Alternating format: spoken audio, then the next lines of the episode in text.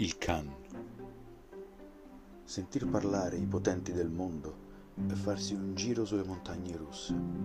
Minacce e dichiarazioni senza pausa.